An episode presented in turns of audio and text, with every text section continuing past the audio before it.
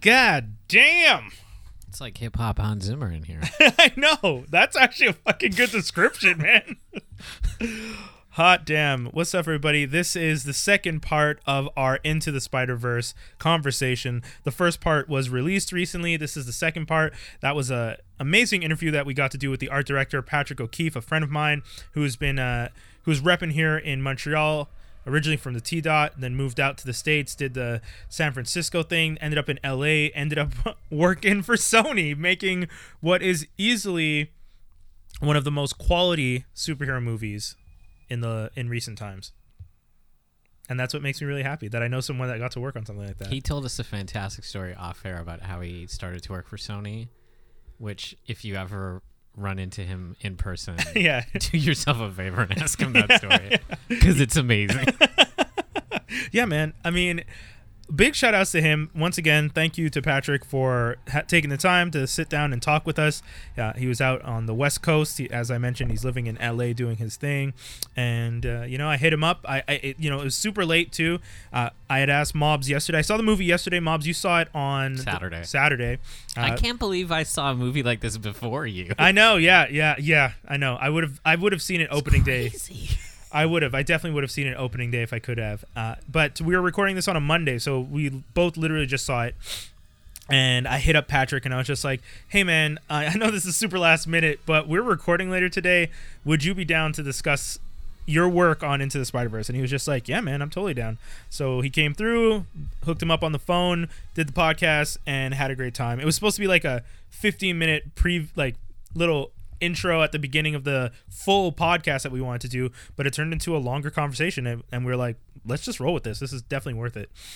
So, fans, geeks, friends, countrymen, lend me your ears as we delve into into the Sp- Spider-Man. I should say the full title, title Spider-Man into the Spider-Verse. I don't even know what to say about this movie. That's that's where it starts off. Uh, I mean, we're going to be doing a spoilery kind of discussion because we're we're not going to be holding back. So this is your official warning at the beginning of this. We are going to be discussing the movie in its entirety. We are not going to be holding back. We're not going to be sugarcoating things. I'm going to tell you that Miles dies. I'm going to tell you that. I'm joking. Miles doesn't die. does- Wait, what? Wait, what movie did you see?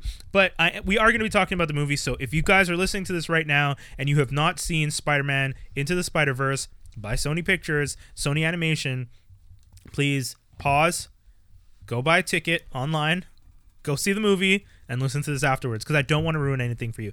If you're the type of person that doesn't care, by all means, sit back and enjoy this conversation that we're about to have. And yeah, let's get into it. Mobs, you you hit me up and you said uh, maybe what last week Friday you because there's a chance we might have been able to go together had I had the time because you were telling me you were gonna go see it and I'm yeah, I was wondering when you because I I assumed that you were probably going Friday anyways, and I was like, so when are you going to catch this movie? And it just kind of turned out that I was going to go see it with. Uh, it was almost pretty much like a whole family endeavor. I think only my mom didn't come. oh yeah yeah, went with my sister, her husband, her two kids, my wife. We all went to the theater, and uh, and we caught the movie on Saturday afternoon. And uh, and yeah, you were saying that you were going to go see it on Sunday. yeah And as soon as I got out of the movie, I know usually Brian does not like to talk about these movies, even even reviews about these movies. yeah no I I wait till I've seen something so all, all I just texted him was I was like, "Look, when you get out of the movie, we gotta talk." It was pretty awesome though. There's just I just had one small little gripe. okay yeah, Yeah. so do we want to start with our no, small little can, we can get to that a little bit later on. Okay, Yeah. okay. Uh, so, for those of you who don't know, Miles Morales is the second Spider-Man in Earth 1610, and I'll give you guys a quick little rundown. In the in the comic book universe, you have, specifically in Marvel, Marvel has a multiverse similar to DC. The only difference is that Marvel's multiverse has specific numbers associated to it. So if you are from Earth 616, you are from the original Prime Earth that the comic books that we read growing up is based on. Earth 616 is the one where Spider Man is bitten by the radioactive uh, spider and uh, Captain America got frozen and Tony Stark, you know, was held by the the Mandarin, I think, originally, and Bruce Banner got hit by the shockwave, and he gave a blood transfusion to his cousin, and she got her powers, and so on and so forth. It's the prime universe that all the comic books are based in. And then in I think around 2000, Brian, uh, Brian Michael Bendis was tapped by Marvel to start up this kind of new kind of universe. So they started Earth 1610, so Earth 1610. And what's really special about that specific Earth is everything in that Earth is based off of trying to recreate the super soldier serum for Captain America. So you start to find out that, you know, uh, Spider Man, for example, his father was a scientist working on some sort of spider based serum that could enhance strength. Bruce Banner was working on gamma radiation that could enhance strength. The Fantastic Four, cosmic radiation, um, you know, all that stuff. Everything was inspired by the idea of Captain America, who was this original super soldier who died and is considered a hero to the world, and everyone's trying to recreate this super soldier serum, and that's what the basis of that universe is. And if you're a fan of the Marvel 19999 universe, which is the cinematic universe, the MCU, that that universe takes a lot from the 1610 universe. All that to say, in 1610 universe, Spider-Man Peter Parker does die and is replaced technically replaced by a young a young teenage boy named Miles Morales who comes in and takes over after he is bitten by a enhanced spider that his uncle had on him for some odd reason. And that's your background for the for those who didn't know. Wait, what am I knocking? So many numbers. I know, yeah. So I'll keep it simple 616, main universe, 1610, the universe this movie is set in, and 19999, MCU. Well, I, I, I, guess this movie isn't really set in the 1610. True. It's its own universe now. I guess. yeah, that's true. Because technically. It, there's a lot of different changes in there, too. Like, they, yes. They, you can see they're, they're taking elements, too, from the other ones also. Yeah. Well, I mean, uh, the reason I say 1610 is because when we do see them tapping into the multiverse, the Earth they're in that's on the screen it's is closest list- to that one. It, well, it's listed as 1610. Oh, is it? Okay. Yeah, it is listed as 1610, and you see six 616 in the top left corner as the one of the ones that they're pulling from. As complicated as it sounds, the movie is surprisingly not complicated. No, that's the great part. I mean, I probably explained all the like weird nerdy background stuff that you needed to know in that little time and now you just get to sit back and watch the movie or you know in this case you've seen it and you're reflecting on the movie it's the most kid-friendly movie about quantum mechanics yeah yeah yeah, yeah pretty much pretty much so mobs i'll start off with this you know uh, you are you were a pretty big Spider-Man fan when you were younger. You told me huge, huge. I fan. was talking to a friend about this today, and from when I was a child, my uncle in Chicago used to uh, videotape those classic Spider-Man cartoons, like the 1967 one yeah. from the library for me, and uh, and that re- is really what got me hooked on Spider-Man. And like, it's so crazy when you see how far that cartoon has been. Like, I remember when I was a kid, we visited India and Pakistan, and like you you could find that cartoon on TV there. Oh wow, which is crazy to think that. Yeah. And then um, when I was a child too, they, there was the NBC Spider-Man and His Amazing Friends oh, with oh God, Iceman yeah. and Firestar. Which yeah. I mean, I haven't seen an episode about the, of this recently, but Brian's been trashing that TV show. Yeah, but we and I remember loving it when I was a child. Funny enough, I, I was saying because we've we've discussed that show on That's Canon, which is the other podcast mm-hmm. over here at Franklin Armstrong Collective, franklinarmstrong.com. And we talked about it on a recent episode of Geektastic Sci-Fi. If you guys have listened to the show, so yes, I mean we've been teasing, we've been actually making fun of uh, Dave, uh, who is one of the guys, Dave K, that does the podcast with us, because he keeps bringing it up, and we keep kind of joking about it. I gotta watch it again to see whether it, it does not stand up, because in my memory from my childhood. It was like uh, the superhero equivalent of Three's Company. It it really was. It was amazing. it was not. It like didn't make sense. It, like there's so many things that you're supposed to just suspend disbelief and be like, ah, yeah, okay, that's cool. And it's just like, no, that obviously doesn't add up. I mean, what could be any better than Spider-Man living with his two mutant roommates? Yeah, yeah. My favorite though was always at the beginning when, or not in the beginning, but in during the show when it would show like it would split into like a three way screen where they would change. Oh yes, that's and like Firestar would kind of start floating, and then like this big kind of fire thing would go, and she'd Yeah. be in her costume. And then the Iceman ice- would do the block, and then Yeah, burst out yeah. the block, and Peter Parker is putting it, his clothes on, and it's like, oh, Peter, man, you're so pathetic, but I still love you. why are you not just wearing it under your clothes? So good, Peter So good. Parker. the best. Uh, yeah, so this movie, I mean, I'll do a quick recap, but if you're listening to this, hopefully you've seen the movie. The movie starts off with Miles Morales. He's switched schools recently. He's going to a school um, called Visions. Uh, he's a very smart kid. That's that's pretty standard in every version, every animated version, every comic book. Miles Morales is always depicted similarly as intelligent as Peter Parker was depicted in many of the other uh, versions of him. He's at this special school. The school is run by a company called Alchemax. Is that in the comics? Yes, Alchemax is in the comics. Alchemax, funny enough, is in the comics in the more in the 2099 Uh-huh. universe. Yep. Yeah. That's that's what I was nerding out on. Oh yeah. Yeah. I don't know if Alchemax is in the 1610 universe to be honest. I don't know if that was them crossing Well, that's over. what I was wondering Yeah. because in the 2099 Alchemax is like that's the big corporation. Yes. Yeah. The, I, the Weyland-Yutani, if you will, Oh. of the Spider Verse. I, I know that Alchemax is in the 616 universe recently, Uh-huh. and you find out that Alchemax is the it's like these two companies ended up merging together, and they became Alchemax. And like one of the one of the characters was just like, oh, I, I I don't remember exactly how the story went, but I remember something akin to one of the heroes thinking, oh, I've stopped what was going to create Alchemax. I'm so happy. And then he turns around and he sees the company's been this other company has been renamed Alchemax, and he's like, Which is the merger between Alcan and Mexicali Rosa. yeah, yeah, yeah. yeah. Which half the people listening probably have no clue what we're talking about. I think we're already, I think we're already pushing people away with all these numbered universes because my I head's needed- already spinning. I needed to establish. Uh, um, actually, uh, but yeah. So, Alchemax is running the school. Miles is at the school. He's a super big nerd. He's brand new. I mean, one of the things that I thought was really well done was the introduction of Miles on his way to his new school.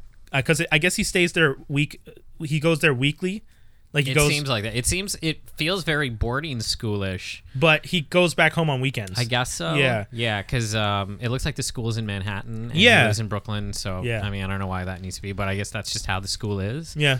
But yeah, it was it was very interesting how the movie kind of starts off almost. Um, I was gonna say kind of like John Hughesy or even Yes. like Yes. No, like you're freaks, right. freaks and geeks Yeah, kind of yeah, style yeah. where you know it's it's very family and Yeah. you know he's like that kid who just kind of who's who's has still strong ties to his neighborhood but And that was- a little bit of I- a you know I thought that was super important that they showed how well connected he is to his community. Like walking down the street, he's that guy that knows everybody. he's your friendly neighborhood Miles there you go. Yeah. Uh, and it and it was like and it was actually kind of sad to see. I mean, and and at first I thought, oh, maybe he's being treated like that because his dad made because you if you guys have seen the trailer or snippets, there's that piece where his dad drops him off eventually, and he gets out of the car, and then he's going into the school, and his dad goes over the loudspeaker it's embarrassing to him embarrassing the crap out of him. Yeah. So I thought that next scene where he's in the school and no one seems to kind of want to talk to him was because he's a social pariah.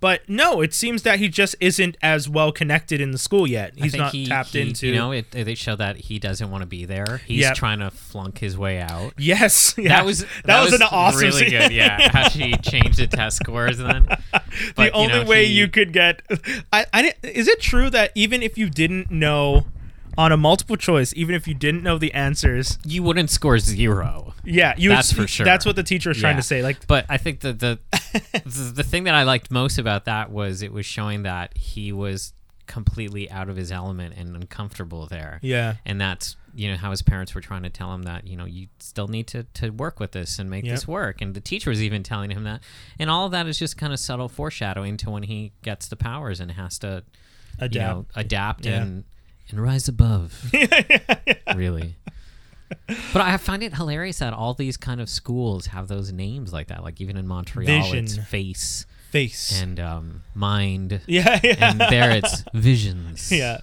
so I I mean, it's the only way. I, I love it. I think it's funny because it, it kind of gives you this idea of like, we are the future. And it's like, okay. like when I was in school, I was in the nerd program and we were called the Galaxy. So it's it's a thing. It's just a thing. That's just what it is. But yeah, so moving on from that point, you know, it progresses really quickly. He gets the powers. Like he's he's in school, but he doesn't like being in school. But then he wants to hang out with his uncle. Mm-hmm. So he hits up his uncle, Uncle Aaron, who's played by Mahershala Ali, one of the most amazing uh, comic book act. You know, he did an amazing job as Cottonmouth on Luke Cage. He continues to be amazing. He won an Oscar for Moonlight. yeah, yeah, yeah. I mean, I was just thinking of the comic book stuff, but yeah, My Muslim brother. but yeah, I mean, he's he he does an excellent job as Uncle Aaron. And if you guys are original fans of the comic book story arc, you knew that Uncle Aaron was actually a villain uh, who, you know, unfortunately, is kind of just in a bad way, and he's Prowler. Uh, if you didn't know that though, it was pretty cool for you because in the movie, that is a pretty awesome reveal. Like that scene where Miles is a Miles gets chased by Prowler at one point, but B there's a scene later on where Miles goes to his uncle's place, is hiding in his uncle's place. He's dressed as Spider Man. By the way, once he starts dressing as Spider Man and is wearing what is equivalent of a dollar store Spider Man costume, it is amazing that he keeps that on for so long. I enjoyed about how when Peter Parker remarked to him, "You don't, we don't wear our own merch," which is so good but it was great because like you realize he wears that costume for a very long time for in most the movie. of the movie. and it's just so funny about how after a while the other spider people are just like, "Yeah, all right, let's we're just going with this." no one questions it. They're just like, yeah, that's cool. Uh, but yeah, no. So he's wearing this like rent, this like rental store, ugly ass dollar store version That of the- doesn't even fit him properly. it doesn't zip up in the back. It doesn't tie on his head properly. Mm-hmm. Uh, the way the eyes are is just two holes, so there's like limited. It's vis- basically a big toddler's Halloween costume. Yeah. and he's swinging around and sticking to walls. And that all that made me think was just like the kids nowadays, they don't put any effort. Peter sewed his own suit together. Yeah, yeah. Peter didn't just go to a corner Now store they and just buy went to something a off the dollar rack. store, bought it off the rack, and we're like, yeah, I'm good with this. yeah, yeah. But yeah, he's so he's wearing this costume. He's inside his uncle's spot. He's hoping that his uncle can help him because he's being hunted by this Prowler character, Wilson Fisk, and a whole bunch of other characters. Because he did witness the death of the Spider-Man in his universe, the 1610 universe, Yep. and he's now uh, a target for these villains because they are trying to do something they shouldn't be doing. And he is he has the what's it called? Not doohickey, the goober, The goober, yeah, they're Yeah. calling it that. wh- which is just you know the Another word for calling it a doohickey. yeah, just the thing, the thing that will fix the thing, which is the funny way that they set it up. And then Prowler shows up, and you get uh, if you didn't know that Prowler was his uncle, that scene must have been really awesome because then it just seems like Prowler is able to find Miles, and that I I tried to really take it out of my mind. Knowing that that was the uncle, but I was trying to understand it as someone who didn't know that, and how intense that scene must seem. Because Miles is in the apartment. He looks outside. You see Prowler at the window. Prowler gets inside. Miles is hiding behind the television. Uh, you know, Prowler has those kind of like special lenses so he can see infrared and all that stuff. So you're kind of freaking out, like, you know, what can he do? Miles has a fight, a flight, fight or flight reaction of going invisible that he still doesn't know how to control. So he's kind of freaking out. And then his uncle unmasks, and you're just like, oh shit! Like that was I I can imagine. Like you, you knew I knew he was Prowler. I did not know that was Prowler. Yeah, 'cause because that's- it's just something I had heard. I had Yeah. never seen it.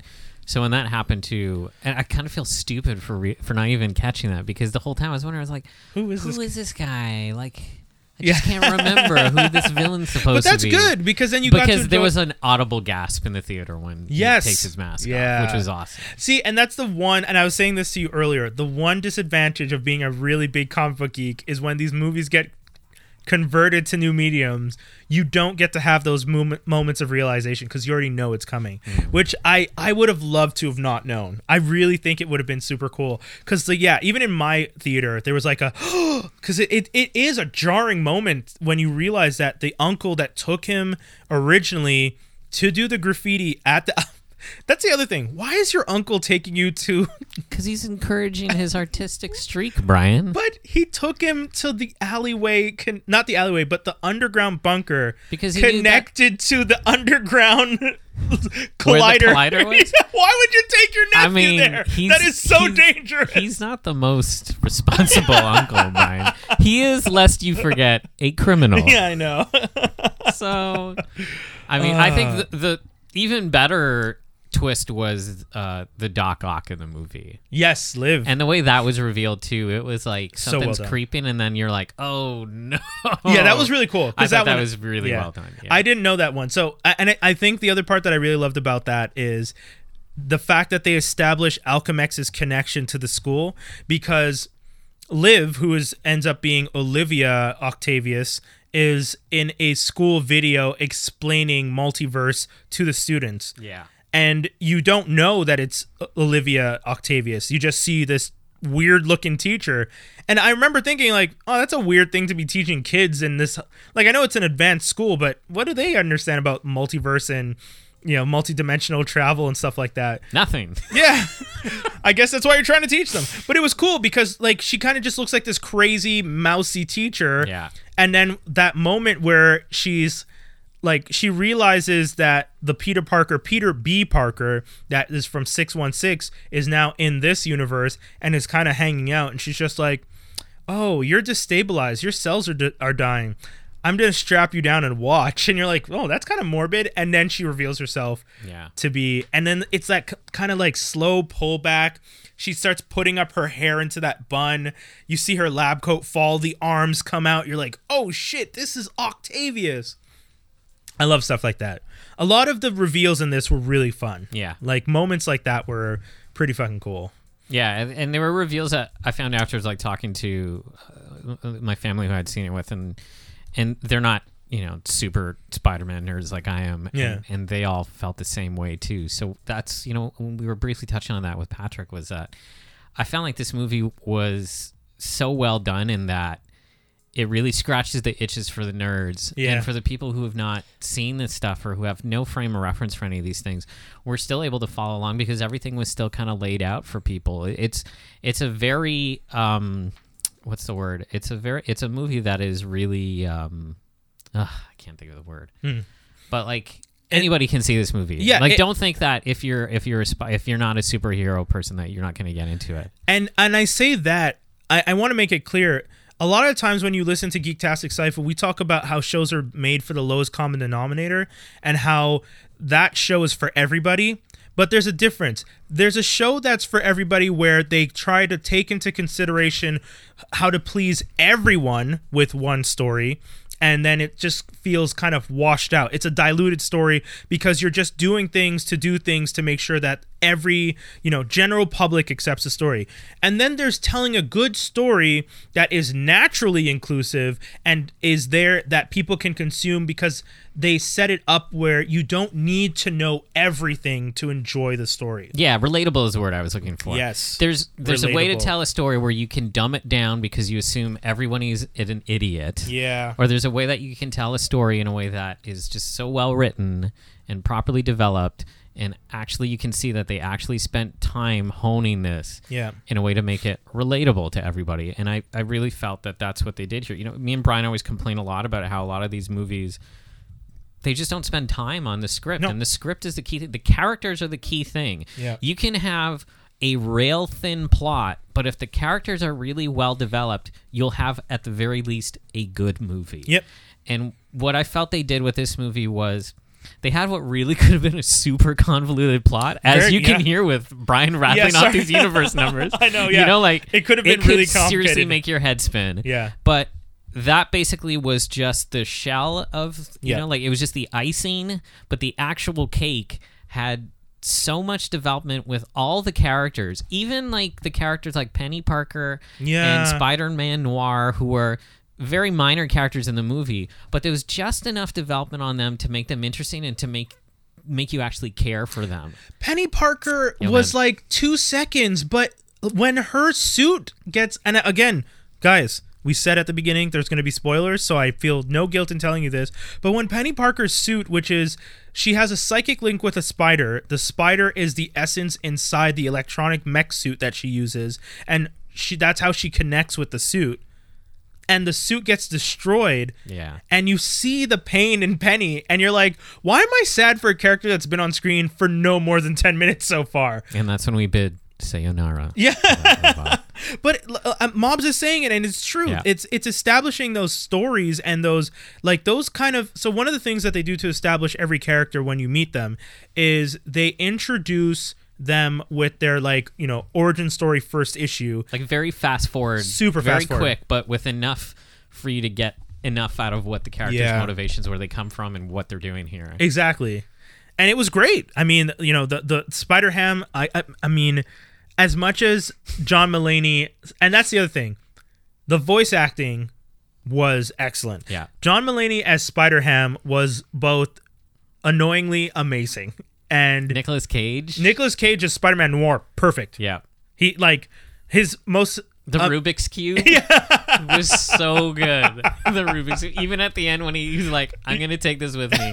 I don't understand it, but I'm still taking it with me." and that's the other thing. Like, was there color in? Because remember at the No, end, no, there wasn't. Because Yeah. even when he's trying to solve it, he's like, "Is this purple?" And they're like, "No." It's the little But like things, these little man. little things that they had in there, it, it was such care was taken to the script that it just made it so good. And and what I liked also too was, you know, there's usually conflict between characters, and the only conflict there was. It was conflict built out of more of a Concern. of a care, a Yeah, concern. You yeah. know, um, they were concerned that Miles would He wasn't ready. himself. Yeah, he yeah. and uh and there was like a general care amongst all of them where usually it's always like man i'm gonna there's Yeah, a, you know, a little bit of egos an and ego stuff kind of coming- thing yeah. and it, and right from the get-go when they all would meet each other they would have that kind of spider sense tingle thing Yeah, where they'd yeah. be like oh you're just like me Yeah, and was it was like immediately they all felt this kind of sense of here's someone who totally gets what i'm Yeah, going through I've, I, they've been through the same. yeah, and I, I really like that, and they all worked well together. And I, the best scene with that was when they're in the room and they're trying to hide from his Yeah. roommate on the ceiling. Yeah. That was so good. that was amazing. It, I mean, yeah, man. So I don't even know where to even continue from there. Well, okay, so we were talking about how just kind of go back about how I got into Spider-Man. Yes, yes. So from the cartoons, when I first started collecting comics, Spider-Man was the main comic I would read. yeah, So how did you get into Spider-Man? Uh, '93 cartoon. Yeah. Mm-hmm. The or I guess '90s cartoon. I don't remember if it's '93 specifically, but you know, if you're a comic book fan, Spider-Man, Superman, and Batman are probably the three that you get introduced to because they are the three biggest ones at the time, at least in the 80s and 90s when I was growing up. Those were the big three main characters that you were introduced to, especially 89. Batman had his movie by Tim Burton. Uh, Superman had his movie in 78. So by the time I was like, you know, when I was born in the 80s, you know those movies were replaying on television sometimes and then spider-man had his cartoon in the 90s and had the other cartoon like mob said that was from the 60s that was replaying on like ytv and stuff like that ytv is Again, you're ignoring the cartoon from the late 80s, Spider-Man. and His but that's the thing i never watched that one as a kid Okay. It- i So you've didn't never have seen it. i've seen it i didn't watch it as a kid i've seen it as an adult Okay. where i can be more analytical And now I'm really worried if I watch this cartoon again. Yeah. but yeah, so that those were my like my introduction to Spider-Man was kind of this, uh, you know, conglomerate of different versions that I was consuming at different points. Yeah. because YTV would play the classic Spider-Man '67 late nights sometimes, but then I'd also see after school the '90s Spider-Man, Yeah. and then stuff like that. So it was kind of just these interesting two worlds. That John Romita senior style Spider Man from the daily issues and 67, and then you got this uh, kind of refined, glossy looking one and that, that was my spider-man and then you know as time went on they just kept doing more and more spider-man stuff more cartoons um, more appearances the comic book i ne- to be honest i never read any of the comic books Oh, wow. i was strictly a dc kid when i was a kid i read Why? well i liked teen titans uh, you know they they won me over with like their weird stories actually i was reading teen titans when it was titans by the time they were like trying to be they were like in their 20s and Yeah. risky and you know They're no longer teens anymore. yeah, Beast Boy wasn't Beast Boy. He was Changeling, and he was had his hair slicked back with a trench coat and broken heart. And, Super dark. yeah, it's so it's so weird. Uh, but yeah, I think the first Spider-Man story, I because you and I have discussed this. You stopped reading Spider-Man. So here's the thing. So in in the movie, they actually touch on how Peter Parker and Mary Jane had a falling out over kids. Yeah, So that is very close to around when I stopped reading. Around that time was when they were actually discussing that. And I was mentioning to Brian, there's a, there's a there's a comic in in one of the the, the Spider-Man is, uh, issues that was just titled Spider-Man that Todd McFarlane had started like Yeah. on his own with the and when he had left um I think it was Erik Larsen was doing the art who went on to do Savage Dragon. oh cool. I can't remember who was writing for it, but um, in that in one of those comics, he goes to see Beast at uh, Xavier's mansion to talk to him about you know what are the implications of or what, what could happen if they decide to have Yeah. kids because of his mutations and stuff like that.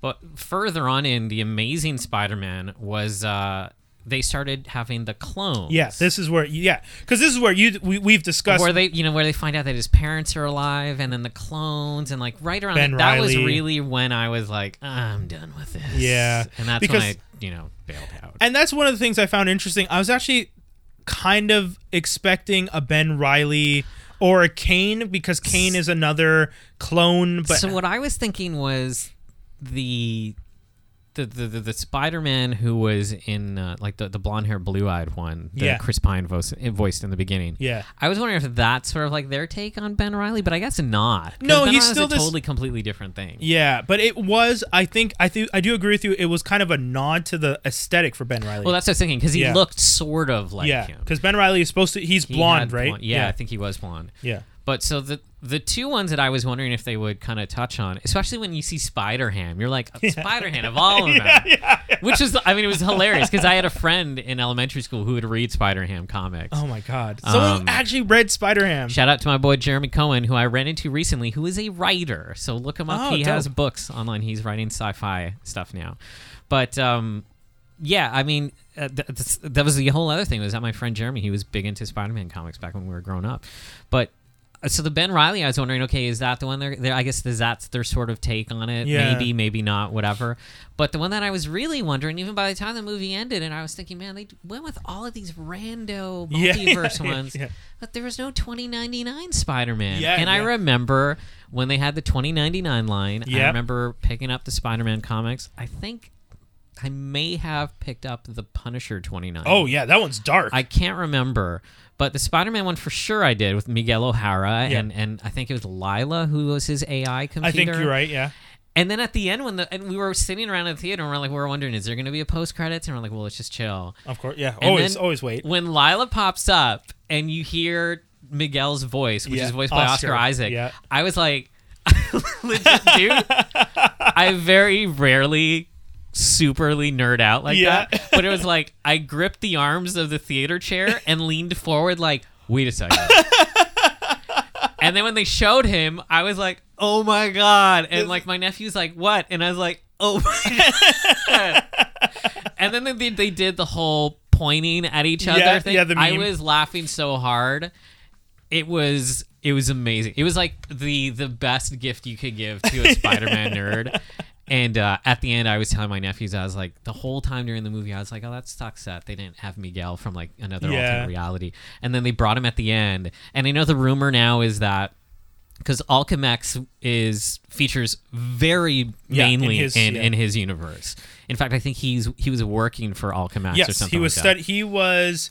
Uh, he because their universe is a little weird, but he's kind of like almost raised by Alchemax. Like the like he learns everything. He's doing the research because they're doing research on uh, spider enhancements, Something like that, And he yeah. ends up with fifty percent spider DNA, which is different because he's not. Yeah, because he has like like fly like from Yeah. the Jeff Jeff Goldblum movie. Fly, like he has mutation, I think. yeah, like, like, he he he actually has webbing that comes out of his body as Yeah. opposed to web shooters that he's designed. Mm-hmm. Um, he doesn't have spider sense, but he has heightened senses like a spider. Yeah. and he doesn't stick to walls. He has like, Like claw type claw things, type things yeah. on his fingers. It's really gross. yeah, yeah. It's it's like yeah, he wears a mask for a reason. but so when that showed up at the end, like people are saying that there's a chance that maybe um, it's not just a fluke, and that this could factor in, into the sequel. Even a- at the end of the movie, too, you see kind of like Miles and Gwen are kind of sort of talking. Yeah. The, the, Yeah. the- so, so I'm wondering how they're going to continue because as much as you know, it'd be cool to have a movie that would just be Miles based or something like that. The fact that they set this weird kind of universe here right Yeah. off the gate here with this, I feel like that's way more interesting than just focusing on one person. And you know what's great about what they did? We have been saying this whole time DC is messing up because DC was trying to catch up with Marvel and establish. Marvel's been doing this since 2008, MCU. They've been establishing and building and building and building. And then DC came along and DC was just like, okay, well, we have to catch up. So we need to build, like, we need to build sandcastles right now and stack everything they, on top. like they're like, look, we need to make a nice milkshake. Uh, just put everything in the fridge and yeah, hit blend. yeah, exactly. And then, but what is this slop? Just put sugar in it. It's good, right? But what I love about Sony is Sony established in one movie the potential for like 10 other movies. It's really ridiculous It's because so well done. They did what DC they hit the fast forward button like how DC was trying to, yes. but they managed to make it work. So and again, well. it boils down to like what we always say, they clearly spent time on the script. yes. And now, when I looked at how many people were writers on the script, I was like, Ooh, there's like three or four writers here, which is never a good sign. But man, they really did. It's cr- it's crazy to say this, but I was talking to my sister today. I would probably give this movie, and it's only on one viewing, so I probably would need to see it a second time. Oh, I would definitely have to. probably give it like a nine on ten. It is yeah. it has no right being as good as it is. It is very it is a very very good movie. Not like a comic comic book movie whatever. Yeah. It is a very good movie. Yeah. Period. Yeah. So that, that's what I'm kind of wondering is where are they going to go now from this? And I, I really do hope it's not just going to be a boring kind of and it's not to say that that'll be boring but it's just going to be it's going to be a regular movie like Well, we've seen so many of that So here's my thing. If they are because the Spider Verse, Into the Spider Verse, and the Spider Verse story arc actually exist. Mm-hmm.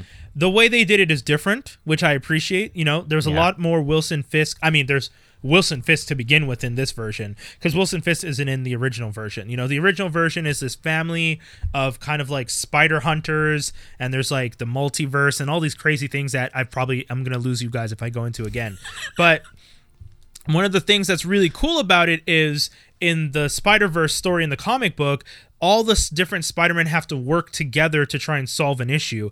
And they did that aspect of it really well here in this, you know, 2 hours. Let's bring these 5, 6 Spider-Men together and they're kind of training this one inadvertently let's just kind of make it and you know the other thing about it was pacing it was well paced like Yeah.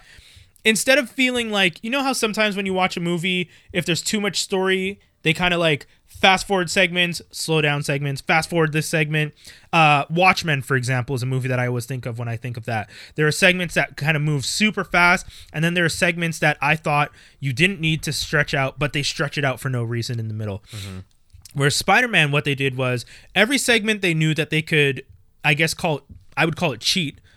Introduction of characters and motivation. Let's cheat that. This is going to be, th- you know, 30 seconds to a minute of their motivations, and we'll do that for every character that we meet. And because Spider Man is already established in this universe, and through the fact that he passes away, we're going to establish his relationship with Mary Jane, his Aunt May, and the city. Bong. Okay, every other Spider-Man, because they know in their universe there is an Aunt May, uh, will go to Aunt May's house. Bong. You that you- that like kind of that- reminded me too of Back to the Future where he Yeah. goes to track down Doc Brown. Yes. Yeah. It's that alternate reality mentality of just kind of tapping the knowledge you already have about your world and just applying it to this one. Mm-hmm. So they, you know, everyone ends up at Aunt May's house, and this Peter Parker had this amazing lair under, uh, essentially a bat cave, which was, It really was a Yeah, back with, like, his- and Aunt May is Alfred. Yes, yes, yeah. Uh, but it was great. You know, Lily Tomlin as Aunt May, wonderful. She did an excellent job. Yeah. The the spin around with the T took you long enough. Like th- those like little throwaway lines were so much fun though. And they hit all the emotional beats so well, like Yeah. Peter going to Aunt May's house, and his Yeah. Aunt May had passed away. Yes. and he's just like standing there, being like, "This is gonna be strange." And yeah. they And it hit so many of the emotional too. beats well. And my favorite one, especially, was Well, there's two really good ones. Another one involving Peter. Peter is so good in this movie. Yeah, Jack Johnson, Jake Johnson, sorry, Jake Johnson from um, New Girl, who is kind of like you know y- you think of him as just this comedic guy, and he he does continue to be comedic, but man, he really brings it to this movie. I mean, I've seen him when he played with um. What's his name? Wayans, uh, Damon Wayans Jr. and him do that. And Let's, be, cops. Like which is a bad movie. it's a bad, but a But- fun movie. but it's so clear that those two have such good chemistry. Yes. It's a shame they are not in a better movie together. Exactly. Because let's be cops. He's, and you know, if you guys have watched New Girl, Jake Johnson is a hilarious actor. But he also, I've seen him, there's another movie he was in that I unfortunately can't remember off the top of my head right now, where it's a lot more serious. And he does that well too. He does the serious things, like the, uh, maybe not serious, he does the broken down, lost soul well and he taps into the comedic side of the broken down lost soul with Peter Parker here. yeah. Because Peter has gone through a lot, he's lost a lot, and he's now, you know, on top of this. So one of the big plots plots of the story is they need to get the goober into the machine to shut it down. Yeah. But they need to do that after everyone's gone home. And the last person to go if if you're from an alternate reality, your cells are decaying and you're dying and you're glitching essentially. The same way that you know um, Sarah Silverman's character in Wreck It Ralph glitches, literally like that kind of like sh- vibrating, shaking thing. So if you're from an alternate reality in this 1610 world, you glitch and it definitely affects you. Like sometimes they're swinging and they glitch and they just fall because they can't swing. And if you stay in the universe, you're going to die, is what they're trying to make clear. And Peter Parker, th- the 616, the main Peter Parker that we know, the one who's come in and is, you know, a little chubbier, a little more brokenhearted, and, you know, but still has that hero go for that he, you, you really He's need. tired. He's tired. Yes. Yeah. He's tired, and he's willing to die. Mm-hmm. He's willing to die. He's he's like, and, and it's kind of a mix between I'm sacrificing myself because it's a greater good, but also you get the sense that he doesn't have anything to go back because for. he's he's tired now. Yeah. he's tired and he doesn't have anything to go back for.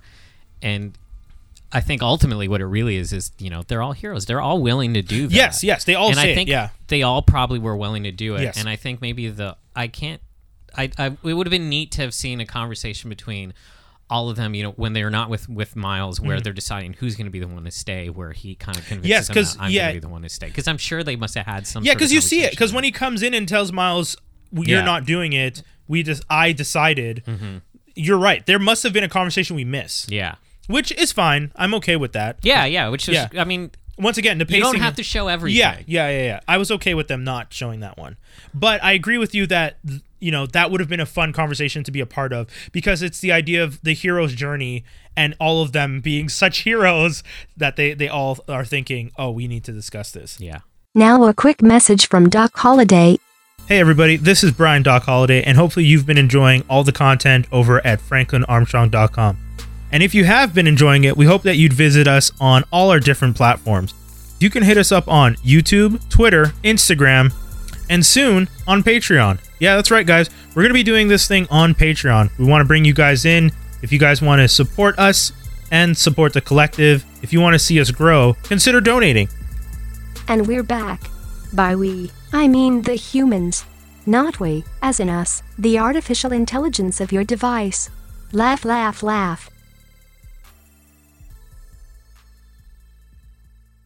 I think knowing that all of them are heroes and knowing that all of them are willing to sacrifice and that the egos didn't play into the decision, I think, like we were saying before, it really does come down to they all had a true concern for Miles' safety, even if he was the most logical select person to do what needed to be done because he he's from the universe they're in Yeah. so when they were having these debates kind of to figure out like who should do it in my head i was just like well obviously let miles do it but i also didn't realize because here's one of the things that they did in this movie that i found really interesting the villains are kind of almost kind of sleepers They very much are like the MacGuffins of the yeah movie. like yeah the, the, the whole thing, like the the collider, yes Kingpin, even Kingpin. They just you know add a little shade of character development or motivation for what he's doing. Yeah. but they really are not the main part of the story, No. which is which again I was fine with just based on the fact of how interesting the main characters were. but it's also interesting because one of the, the the like one of the geek lore mentalities is a good villain a good hero is made by a good villain. Yeah. but in this story they managed to tell us a good story without necessarily a great inspired villain. Kingpin is just there. His reasoning behind his decision is actually almost heartfelt. You're like oh you're doing this because you actually miss your family because they left you because you're a psycho and and this is where I find DC and Marvel kind of well, this is where Marvel has a leg up over DC. yeah DC is very much based on like you have a solid villain Yeah, for Joker, a solid Batman, you know, yeah. for a hero. Lex Luthor, Mar- Superman. Marvel and, and Spider-Man just we're talking about Spider-Man right now though but like Marvel in general it's not the villain that makes the hero Hmm. it's the circumstances and the not the obstacles but you know what I mean like the Yeah. the the things that the hero has to rise above yeah, the, like uh, again, Joseph Campbell, a hero's journey. It really is Mm-hmm. that idea of like they are better heroes because of the difficult decisions they've had to make. and that's what makes them relatable. Yeah. you know, like that's what makes them relatable. Like Miles feeling like he doesn't belong and that he wants to ha- do something or something like.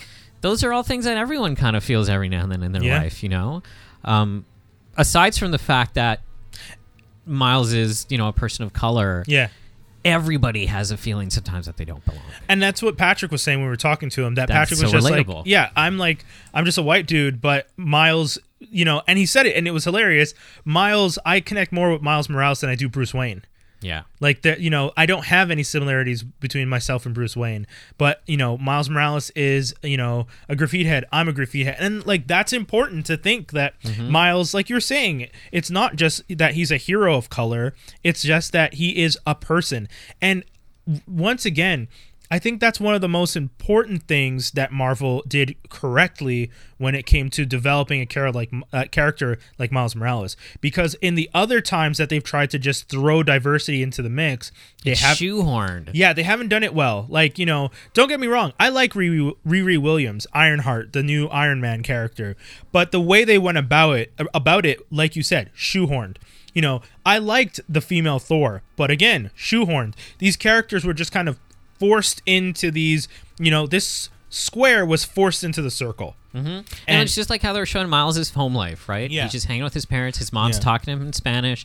Yeah. And it's it's a sense of that these aren't things that oh this is what makes him stand apart. It's like this is his normal life. Yeah. This is his life. This is what so many people's lives are. You know, like in my household, we grow up with English and Urdu being spoken. Like Yeah. people have those kind of experiences, and that's what makes it more relatable. Like these are human characters. You Yeah. know, like they're not they're not superheroes. They're humans who are faced with these crazy situations Yeah.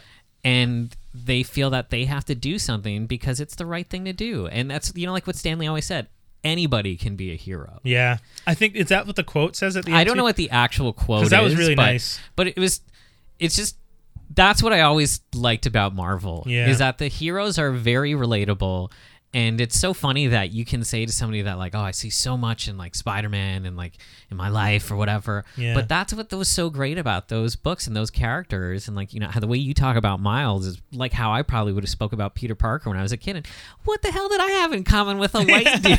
you know.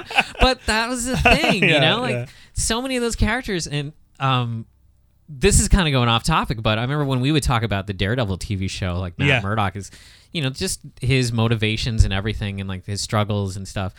I really hope that in one of these Spider Verse movies that they bring Matt Murdock, Matt Murdock in there, just you know, casual kind of cameo or something, and have Charlie Cox voice. Oh, that would be cool. it would make my day, man, It would be super cool if because they were tight in the comics. Yes, yes, yes. He repped him uh, Yeah. Mm-hmm. with the legal case and stuff. Yeah, that's one of the things that was really fun about, and we've we've talked about this. The street level heroes in Marvel never really got their due when they started making these movies. Yeah. and the the shows that we got on Netflix was you know finally that kind of due, and then you know you. I, I on one end I was like, man, it'd be great to see Spider-Man interact with these guys because those are his people. hmm Uh, you know, Spider Man is more on the same level as Daredevil than he is on Captain America. Yeah, for sure. I mean, like they have him in the Avengers movies just because Yeah. Spidey is a big deal. Yes. And what I do like in in these movies is they show too that you know he's young and he's not up to that level of Yeah. what you know. You're you're helping people getting mugged. yeah, you're not yeah, yeah. you're not dealing. You're not with fighting galactic- crazy galactic things or anything like that. But yeah, it would be awesome to have had him interact with those characters. It's unfortunate that. that Yeah. Uh, but you know, from so let's talk a little super quickly before we end. Gripes. Okay. Uh, okay, we're, just to backtrack, one Yeah. thing that I really, really loved Okay. was at the. I know we're just going back again, but this I really had to mention this. The whole relationship between Peter and Miles Yeah. very felt like Star Wars esque. Yes, yes. You know, the reluctant Padawan. Jedi Master and the Padawan, like kind of Luke Rey dynamic. Not as as much as there, but the last scene that they had together. I'm sorry, I'm just remembering Peter's just like, look, guys, he can do this. Turn invisible. Uh, I can't turn invisible. He can't turn invisible, but he can do this amazing electro electric shock thing. Do the electric shock thing. Zzz, No, it's not working. He can't do the electric shock thing on cue, but he's still a great hero. Like that, stuff like so rough. It was like humiliating. But the last sorry. scene that they had together, I thought was so well done, and they nailed everything with that.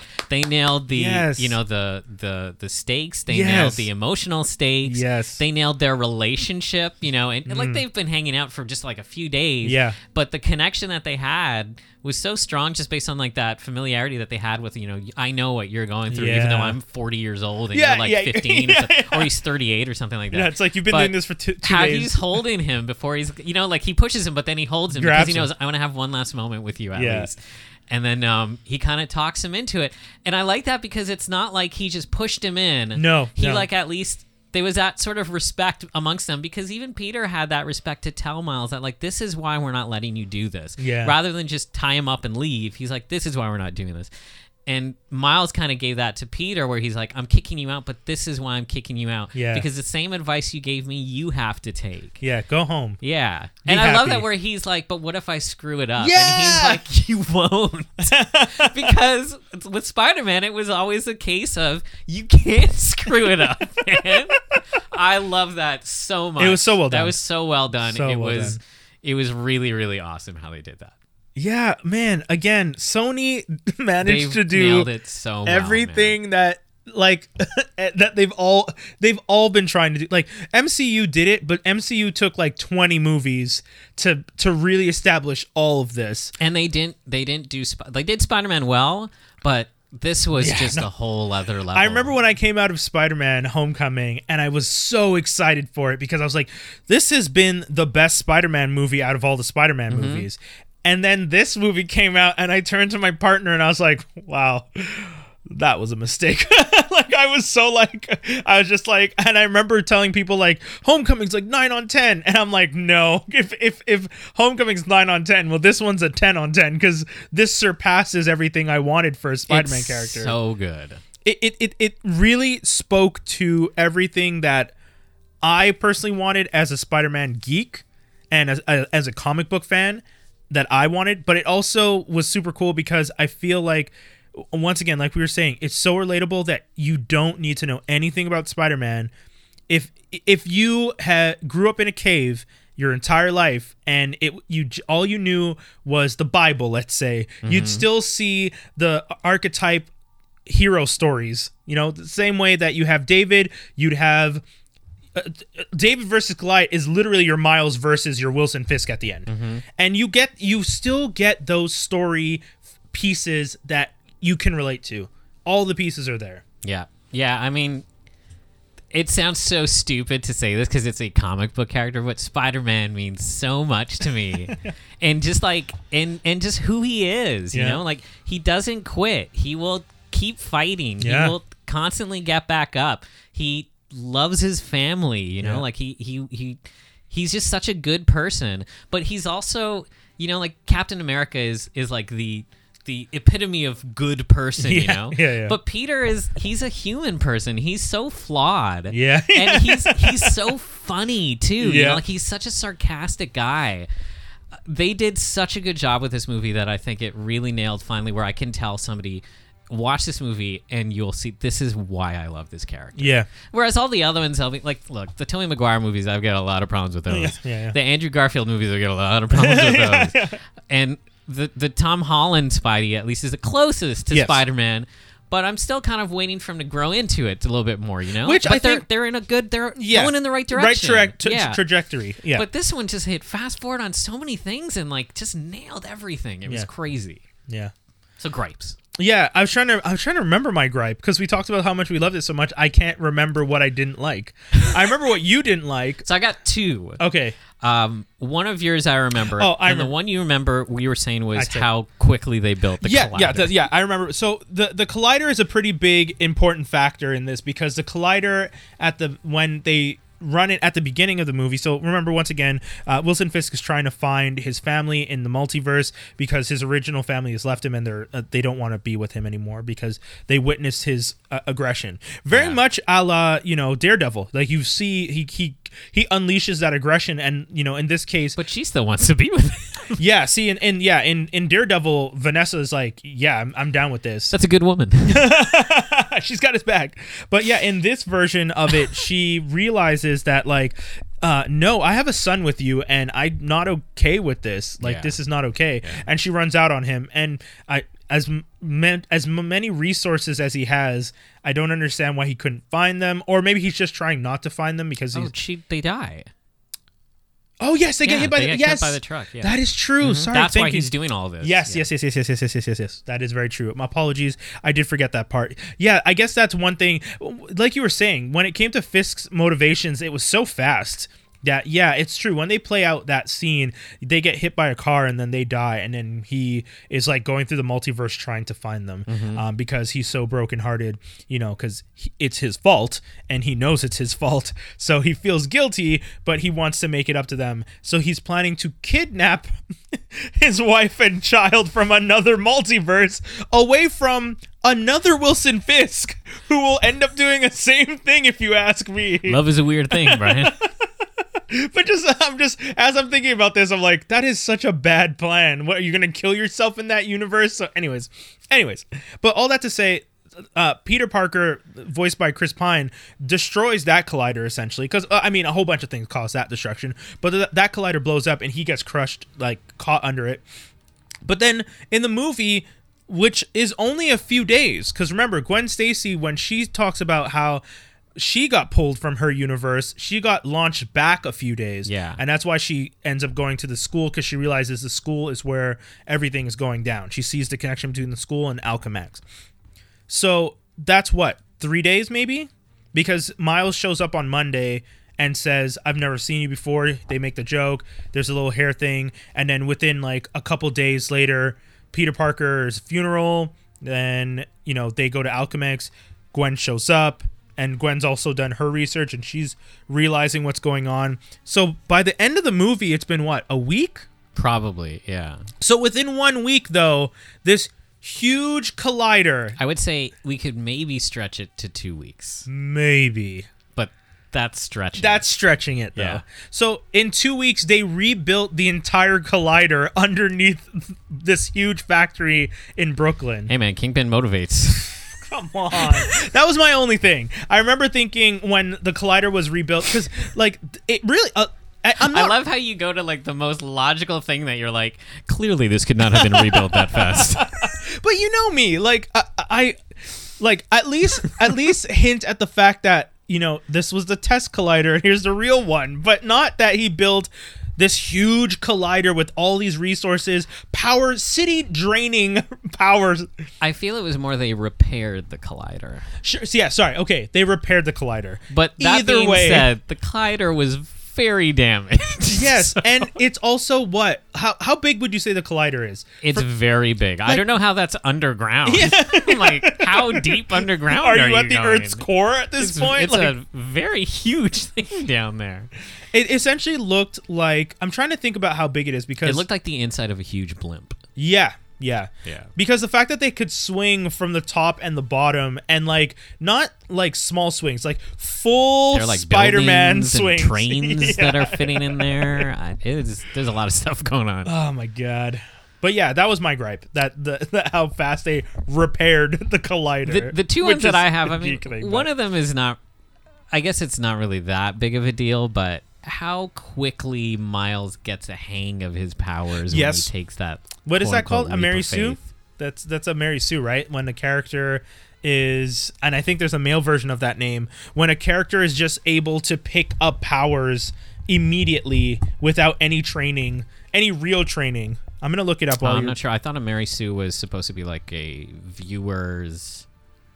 I'm gonna like look it up. I'm gonna look it up. I don't know, but anyways, but that was uh, that was one of the things that kind of I was like, he really picks this up pretty fast. but I guess Yeah. he's still assumed to be a novice, anyways, by the end. Okay, a Mary Sue is an idolized and seemingly perfect fictional character. Often, this character is recognized as an author insert or wishful wish fulfillment. They can usually perform better at tasks that would could possibly be given the amount of training or experience. Mm-hmm. So yeah. Oh, male versions are called Marty Stews, Larry Stews, or Gary Stews. Yeah, instead of Mary Sue's. Um, but yeah, that's it. He he's essentially a Marty Stew. Like he he catches on to the powers. I mean, yes, he he grew up watching Spider-Man, but the idea that he got his first web slinger less than a week ago. And that he can do the you know the disappearing and the Venom strike yeah. now on cue after having so much trouble. I will give you that the Venom strike is motivation because he's so motivated yeah, I that- can see that. and then the the the invisibility also i guess because he figures out how to turn invisible so the roommate doesn't see him I would've but i been- agree with you that that's a little quick I would have been a l- more okay. I'd be all right with those two, but with because of the explanations you're given, I would be a little bit more okay if they made his swinging a little more shaky. yeah yeah he was just whipping it yeah like yeah yeah his like, swinging was like so fluid no problems. yeah yeah and he's like flipping around and all that stuff. The other gripe I had, and like I've been, I've been searching online to see if anyone else is talking about this, and I can't find anybody. Oh, so the, But- you might be nerding beyond nerds I mean, here the, the problem is also too is when you look up both these two names, it's very hard to find the actual thing I'm looking for. Okay. but Peter Parker and Gwen Stacy, yeah even though they're from alternate realities, yeah Gwen even goes so far as saying that her best friend Peter Parker died. That's Yeah. what kind of motivated yeah that's her story And obviously, her best friend probably looked like a younger version. This 38, course, yeah, 40 year it's- old it's Peter. the same Peter, Of yeah. course. Peter and his sister, we all know that his first love was Gwen Stacy, who died. Yeah. He mentions how his uncle dying was a huge motivation. But yeah gwen Stacy is actually when he became a hero is what people say So, like, I kind of hate that they didn't kind of have some sort of like a short little scene Mm. Acknowledging the fact that they both know the opposite one in their alternate reality. Yeah, like and that the other lost. one meant something to them. yeah Like it would have been it would have been so cool to have just so cool for the nerds to have just a little little thing of maybe like it's because gwen was too young but still he could have been it could have been something where he could have just been like uh, yeah, like when he sees her, that Yeah. like, oh my god, and then she could be Yeah, like, "What's the deal?" And he'd be like, "I just, I just knew you in in, in my life when I was I- younger." i will agree uh, because yeah, they do focus so much Okay. on his love for Mary Jane, Yes. which is obviously where it Of is, course. you know. Yeah. But it would just it would have been neat to have seen something like that because you know you see and it's just Yeah. like when he was going to see Aunt May, he Yes. was like, "Oh my god, this is going to be a trip." you I know? see what you're saying. Just just the emotional re- reaction, at least, just that moment of the, like the first time she takes off her her mask Yeah, there was nothing. in the trees, and he sees her, and he's just like, "Oh, Gwen," yeah.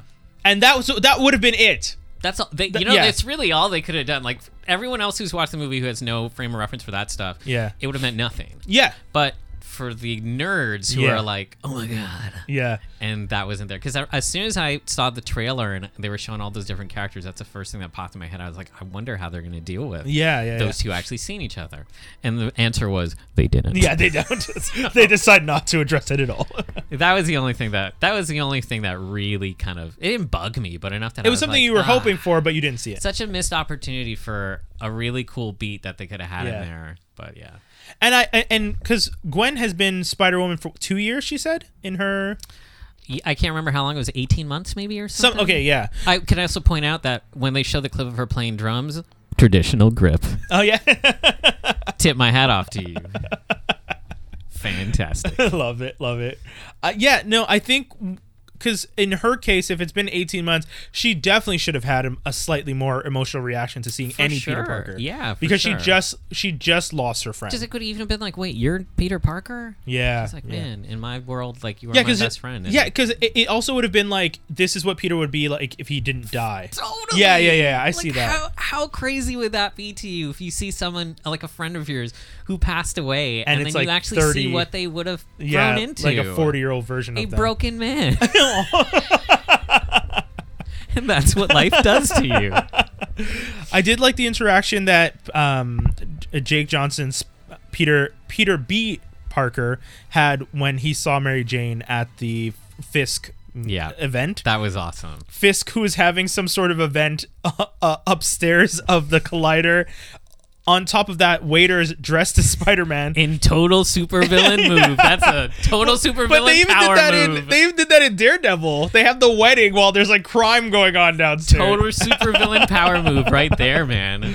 But yeah, to have Mary Jane, there was a, I was like, wow, you are bold. like, dude, you just killed her husband. Love it. But He's yeah, a close friend of mine. yeah, yeah. That was. I was like, good God, man. I once broke his heart. Literally. But yeah, no, I thought that was cool. That was re- that was a really nice beat too. yeah.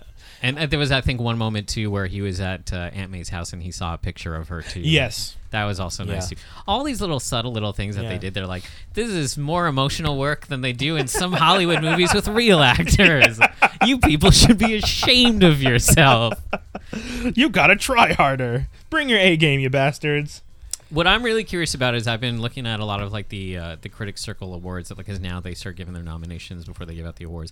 It's won Best Animated Feature a few places, I think a couple places. Oh, wow. And it's nominated in a bunch of places. And I was looking at the Golden Globe nominations for Best Animated Feature, and I think it's um, it's Wreck It Ralph, it's them, and uh, I don't remember what the other three are, but But it's on the list. I, I really feel like this is such a good movie. It should definitely win that. As someone who's seen both Ralph Breaks the Internet and this, Ralph Breaks, Breaks the Internet is a very fun movie. Uh, it does touch on a lot of the, you know, a lot of the. They ha- kind of have their own hero's journey where it, it's the idea of growing past what you were and evolving as a person. And in this case, evolving as a, you know, like a bit, like you know, because Penny, what's I don't remember her name, Sarah Silverman's character, but she essentially just wants to grow past what she was to do something more interesting. And Gal Gadot's character in like a Fast and Furious s driving game is telling her like you can be more than just this one version that's stuck in this world. And Ralph is so selfish that he doesn't want to lose his best friend that he's not willing to do it. And that's a cute story and I, I definitely think it it reached kids and you know everyone was super excited about seeing you know an animated version of what the internet would be like which was cool. But at the end of the day if i compare this to what spider-man was trying to do into the spider-verse it's not a contest guys. If you're going to talk about writing if you're going to talk about the graphics if you're going to talk about this everything every aspect wreck ralph uh, you know ralph breaks the internet is fun but it's not as solid as what into the spider-verse was doing. So the Golden Globe nominations for Best Animated Feature Film are Incredibles 2, oh that was very fun which was fun, but, but again this this has so much more going to it for Yeah. it than that than that movie.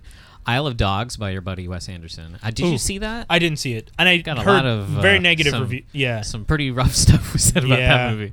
Uh, Mirai, which is a Japanese animated movie, Oh, cool. which I've only heard of. I don't know what it's about though. Me neither. Uh, Ralph breaks the internet and Spider-Man into the Spider-Verse. so uh, Wes Anderson's film, I don't, I don't think it. I think that's going to be out of the yeah, yeah. I think there's a, like too many people were upset with uh, some of the connotations that happened with the Japanese and the English and whatnot. Uh, as for Incredibles two, once again, Incredibles two, Incredibles two is probably on par with being one of the better superhero stories. You know, uh, aside from the jokey stuff with the kids, when you think about what the wife is going through and her legit story of dealing with what is on like a villain on par with any of the other villains you see in comic books. Like this villain too predictable for my liking, but predictable to my for my liking because I read a lot of comic books and I could tell that the character was manipulating. It was a little obvious for me to see that. But Yeah, yeah. at the same time, if you're introducing this type of story writing and character development of superheroes to children, Incredibles 2 did an excellent job. However, once again, still not better that Into the Spider Verse. Yeah, and like this is just animated feature. It's not children's feature or whatever like that. Yeah, yeah, that's the other I thing. think it's going to be between those two, and I think the clear front runner is this movie. So if I'm looking at what the other awards it's received, it received the New York Film Critics Circle Award for Best Animated Feature. wow. It won the Detroit Film Critics Society for Best Animated Feature. Um, it was nominated for Washington D.C.'s for Best Animated Feature and Best Animated Voice Performance. It won the Chicago Films Critics Jeez. Award for Best Animated Feature, the New York Online Film Critics Award for Best Animated Feature, San Francisco Films Critics Circle, Los Angeles Films Critics Circle. It's won all of those. It won the runner-up for the San Diego Film Critics Society, Phoenix Phoenix Critics Circle, St. Louis Films Critics Association, Seattle Film Critics Society. It's God won all of damn. those. Uh, Golden Globe, it's still pending. Critics' Choice uh, Critics' Choice Awards, it's still pending. Um, and then as well, I don't know what the Annie Awards are, but it's pending for that as well too. Okay. I think this sounds like it's an animation award because there's way more nominations it's received for that as well too. Okay. Um, but yeah, I mean, like this this movie is it's clear it's showing that at least. I mean, it was 100 percent on Rotten Tomatoes till I think two days before where it dropped to 99, and I think now it's dropped to 98 or 97. Yeah. So there's a few people who don't have souls. And sometimes I think sometimes I think you just want to be the first person to drop the score. You just want to knock it Yeah, down. yeah, yeah. You can't, People- you can't let yeah. anything be Don't- universal. Don't get me wrong. I'm not saying that there are not flaws. Of course. Uh, like I'm sure as a critic, you'll watch the movie and you'll be like, "Oh, the, there are some things that I feel like they could have done better." S- X, Y, Z. When it comes to the overall scoring, though, if everyone is giving it hundred and you're that one person who gives it like nine on ten, or like you know, I get. I mean, for it to drop a full percentage, I feel like you must have given it quite a bit lower than nine on ten. But whatever you did, you know, whatever. Um. Now I want to say this one quick thing before we end this off uh, all the voice actors. So Shameik Moore, who played Miles Morales, you did an excellent job. You, your voice acting, delivery, everything, dead on. You, I mean, uh, the Get Down was a fun show, and it, I, it sucks that you didn't get to do more on that show. But man, if they're gonna have you doing the voice for Miles for the next few years, dude, you're golden because you did incredible with it. Jake Johnson as Peter Parker, six one six, dude, thank you. I mean, it, it was just awesome. It's Hailee Steinfeld, Mahershala Ali, Brian Tyree Henry, who you know, uh, this is one of the things I like. This is a, this is a really really nerd one.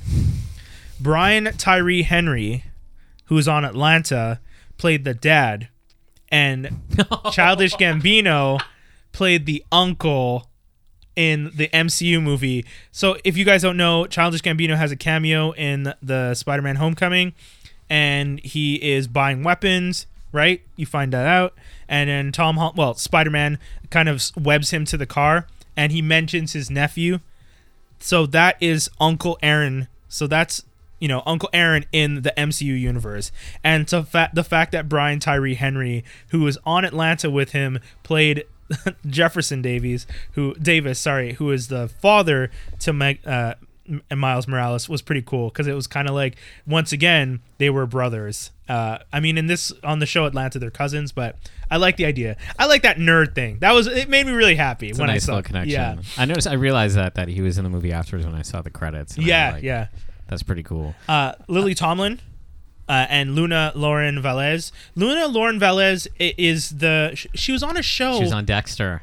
ah, that's what it is. it took me a while to figure that out too. I was like, this voice sounds so familiar. They're trying. what was wasn't she on another show? Homicide something that they want to bring back when she was younger. There's another show that they're trying to bring back right now that people have been talking about. I'm Can't not tr- homicide. no, I would know this. But there's another show that I think she was on. Oh yes, she was on. Oz- ah, New York Undercover. Are they seriously yeah, trying to? they're trying to bring. They're considering Really? bringing back New York Undercover, and she was in New York Undercover. That's what it was. I, that I I saw her name attached to something recently, and I couldn't remember what, but it was New York Undercover. was New York Undercover good? uh, I didn't. I don't remember much of it from the few episodes that I did watch. I, I, I don't remember it being great, but because it, it didn't It was stick Dick out Wolf, to me. I think, who did it too, right? oh, is it really? I think it was Dick Wolf. Yeah. Uh, Zoe Kravitz did the voice of Mary Jane. Uh, so for all you very angry racist nerds out there who got upset that Zendaya was MJ, uh, and uh, now now we have another black MJ. So there you go. She might not have been black on screen, but that voice had black in it, and that's that's too that's all that it is, guys. John uh, John Mulaney did Spider Ham. He did an amazing job. Kimiko Glenn as Penny Parker and Nicolas Cage as Spider Man Noir. All excellent. Uh, Kathryn Hahn as Doc Ock She was really good. Yo, Yeah. Kathryn Hahn is one of my favorite actresses. She's so good in that, like, she'll show up in something, she'll be in it for a short while Yeah. and just completely steal it. Like in Parks and Rec. Oh yeah, dude, did you see the movie The Goods with her? Her, Jeremy Yes, Piven. yes, oh my god, yes. that is one easily. I forgot one. you're the one who told me to watch that I movie once. love that movie, and she's amazing in it. good. Uh, Liev Schreiber was a great Wilson Fisk. He, I like what he did with Wilson Fisk. He wasn't the businessman Wilson Fisk. He was kind of the like street thug Wilson Fisk. The way Mm-hmm. he spoke. Street Thug in a suit. Yeah, yeah, which was fun. And then Chris Pine as the Peter Parker sixteen ten was awesome. That, those, those are all the main actors. Natalie Mor- Morales is uh, for us super geeky geeky nerds. She was the star of a TV show called Middleman that was on ABC Family. That was about like uh, Men in Black esque type story. And she's gone on to do some pretty cool things in the geek world and on TV. And she has her own show coming up on NBC at some point in the new year. So she also she was Miss Ca- Ca- Calleros. How you C A L L? So that's Calleros. Yeah, Calleros. Miss Calleros. She's the one that tells him um, you actively are trying to fail the test. Yeah. you know how you know how hard it is to get zero on ten on a multiple uh, zero on a hundred on a multiple choice. You would have to actively know the answers and make sure to not pick them, turning this into a one hundred. Yeah, and then she gives him the one hundred. Guys, I think we've said it. We've said it all. We've we've we've spoken ad nauseum for this. Uh, almost an hour at this point, maybe even more. But all that to say, this was a fun show uh, to do. Uh, Mobs, thank you so much for coming through. Thanks for having me. Uh, I Oh, think shout out to Brian Tyree Henry, who's in probably the best movie I've seen this year. Oh, Widows. Widows. Yes, Cannot recommend that movie enough. I got to see that. It I- is fantastic. Well, it was either Widows or Spider Man, and I think I, I selected right. Seeing Spider Man first, I will see Widows after. Oh yeah, you, you just you gotta see Widows. Yeah, I did. Yeah, yeah, yeah. Uh, so yeah, guys, that's the whole thing. Thank you so much for tuning in. In the background, I have been uh, playing select tracks from the Into the Spider Verse original motion picture score. Uh, those tracks are probably going to be featured in a playlist that I've been curating or helped curate over at Stingray. So if you guys have the Stingray app, there is a music superhero music score playlist that I helped curate, and um, I'm definitely going to be adding this soundtrack to, or some of the, the tracks from this soundtrack onto that playlist. Does So- it have any of the Zimmer stuff from Dark Knight Rises? yes, it has Chris, Christopher Drake from the Wonder Woman soundtrack uh, and ba- Batman Beyond the Red Hood. It has uh, it has all of them, all the soundtracks for superhero movies that I could find amazing, really powerful score pieces to. I, I added to that playlist and in conjunction with the other people that worked on it with me, and I really, really, really liked making that playlist. So if you guys are looking for a really fun, high energy playlist to kick back to, um, yeah, check that out. It's on the Stingray app. So, guys, that's the whole show. Uh, thank you very much for tuning into the second half of the special. The first half, as I mentioned, is already available on all platforms. You can listen to our interview with Patrick O'Keefe. That's once again O'Keefe Artists dot com o-k-e-e-f-e artist.com or o'keefe underscore artist on all social media platforms and um, once again we want to thank patrick for taking the time to discuss with us so that we could make that special mobs once again thank you for tuning in do you want to tell people where they can listen to all of your awesome stuff Yeah, you can listen to me every Thursdays from 6 to 8 p.m. Eastern Time on CJLO.com. The show is Hooked on Sonic, six your weekly dose of indie rock, post punk, power pop, noise pop, shoegaze, math rock, and post hardcore. Um, you can find the show on Facebook slash uh, Hooked on Sonics Radio, um, on Instagram at Hooked on Sonics Radio, and uh, yeah, that's it. That's it. That's all, guys. And once again, always make sure you can follow us, franklinarmstrong.com. Uh, on Facebook, it's facebook.com slash franklinarmstrong, D-O-T-C-O-M. And on social media, at A Strong Franklin. Thank you once again for tuning in. We had a blast. Guys, we're out. Peace.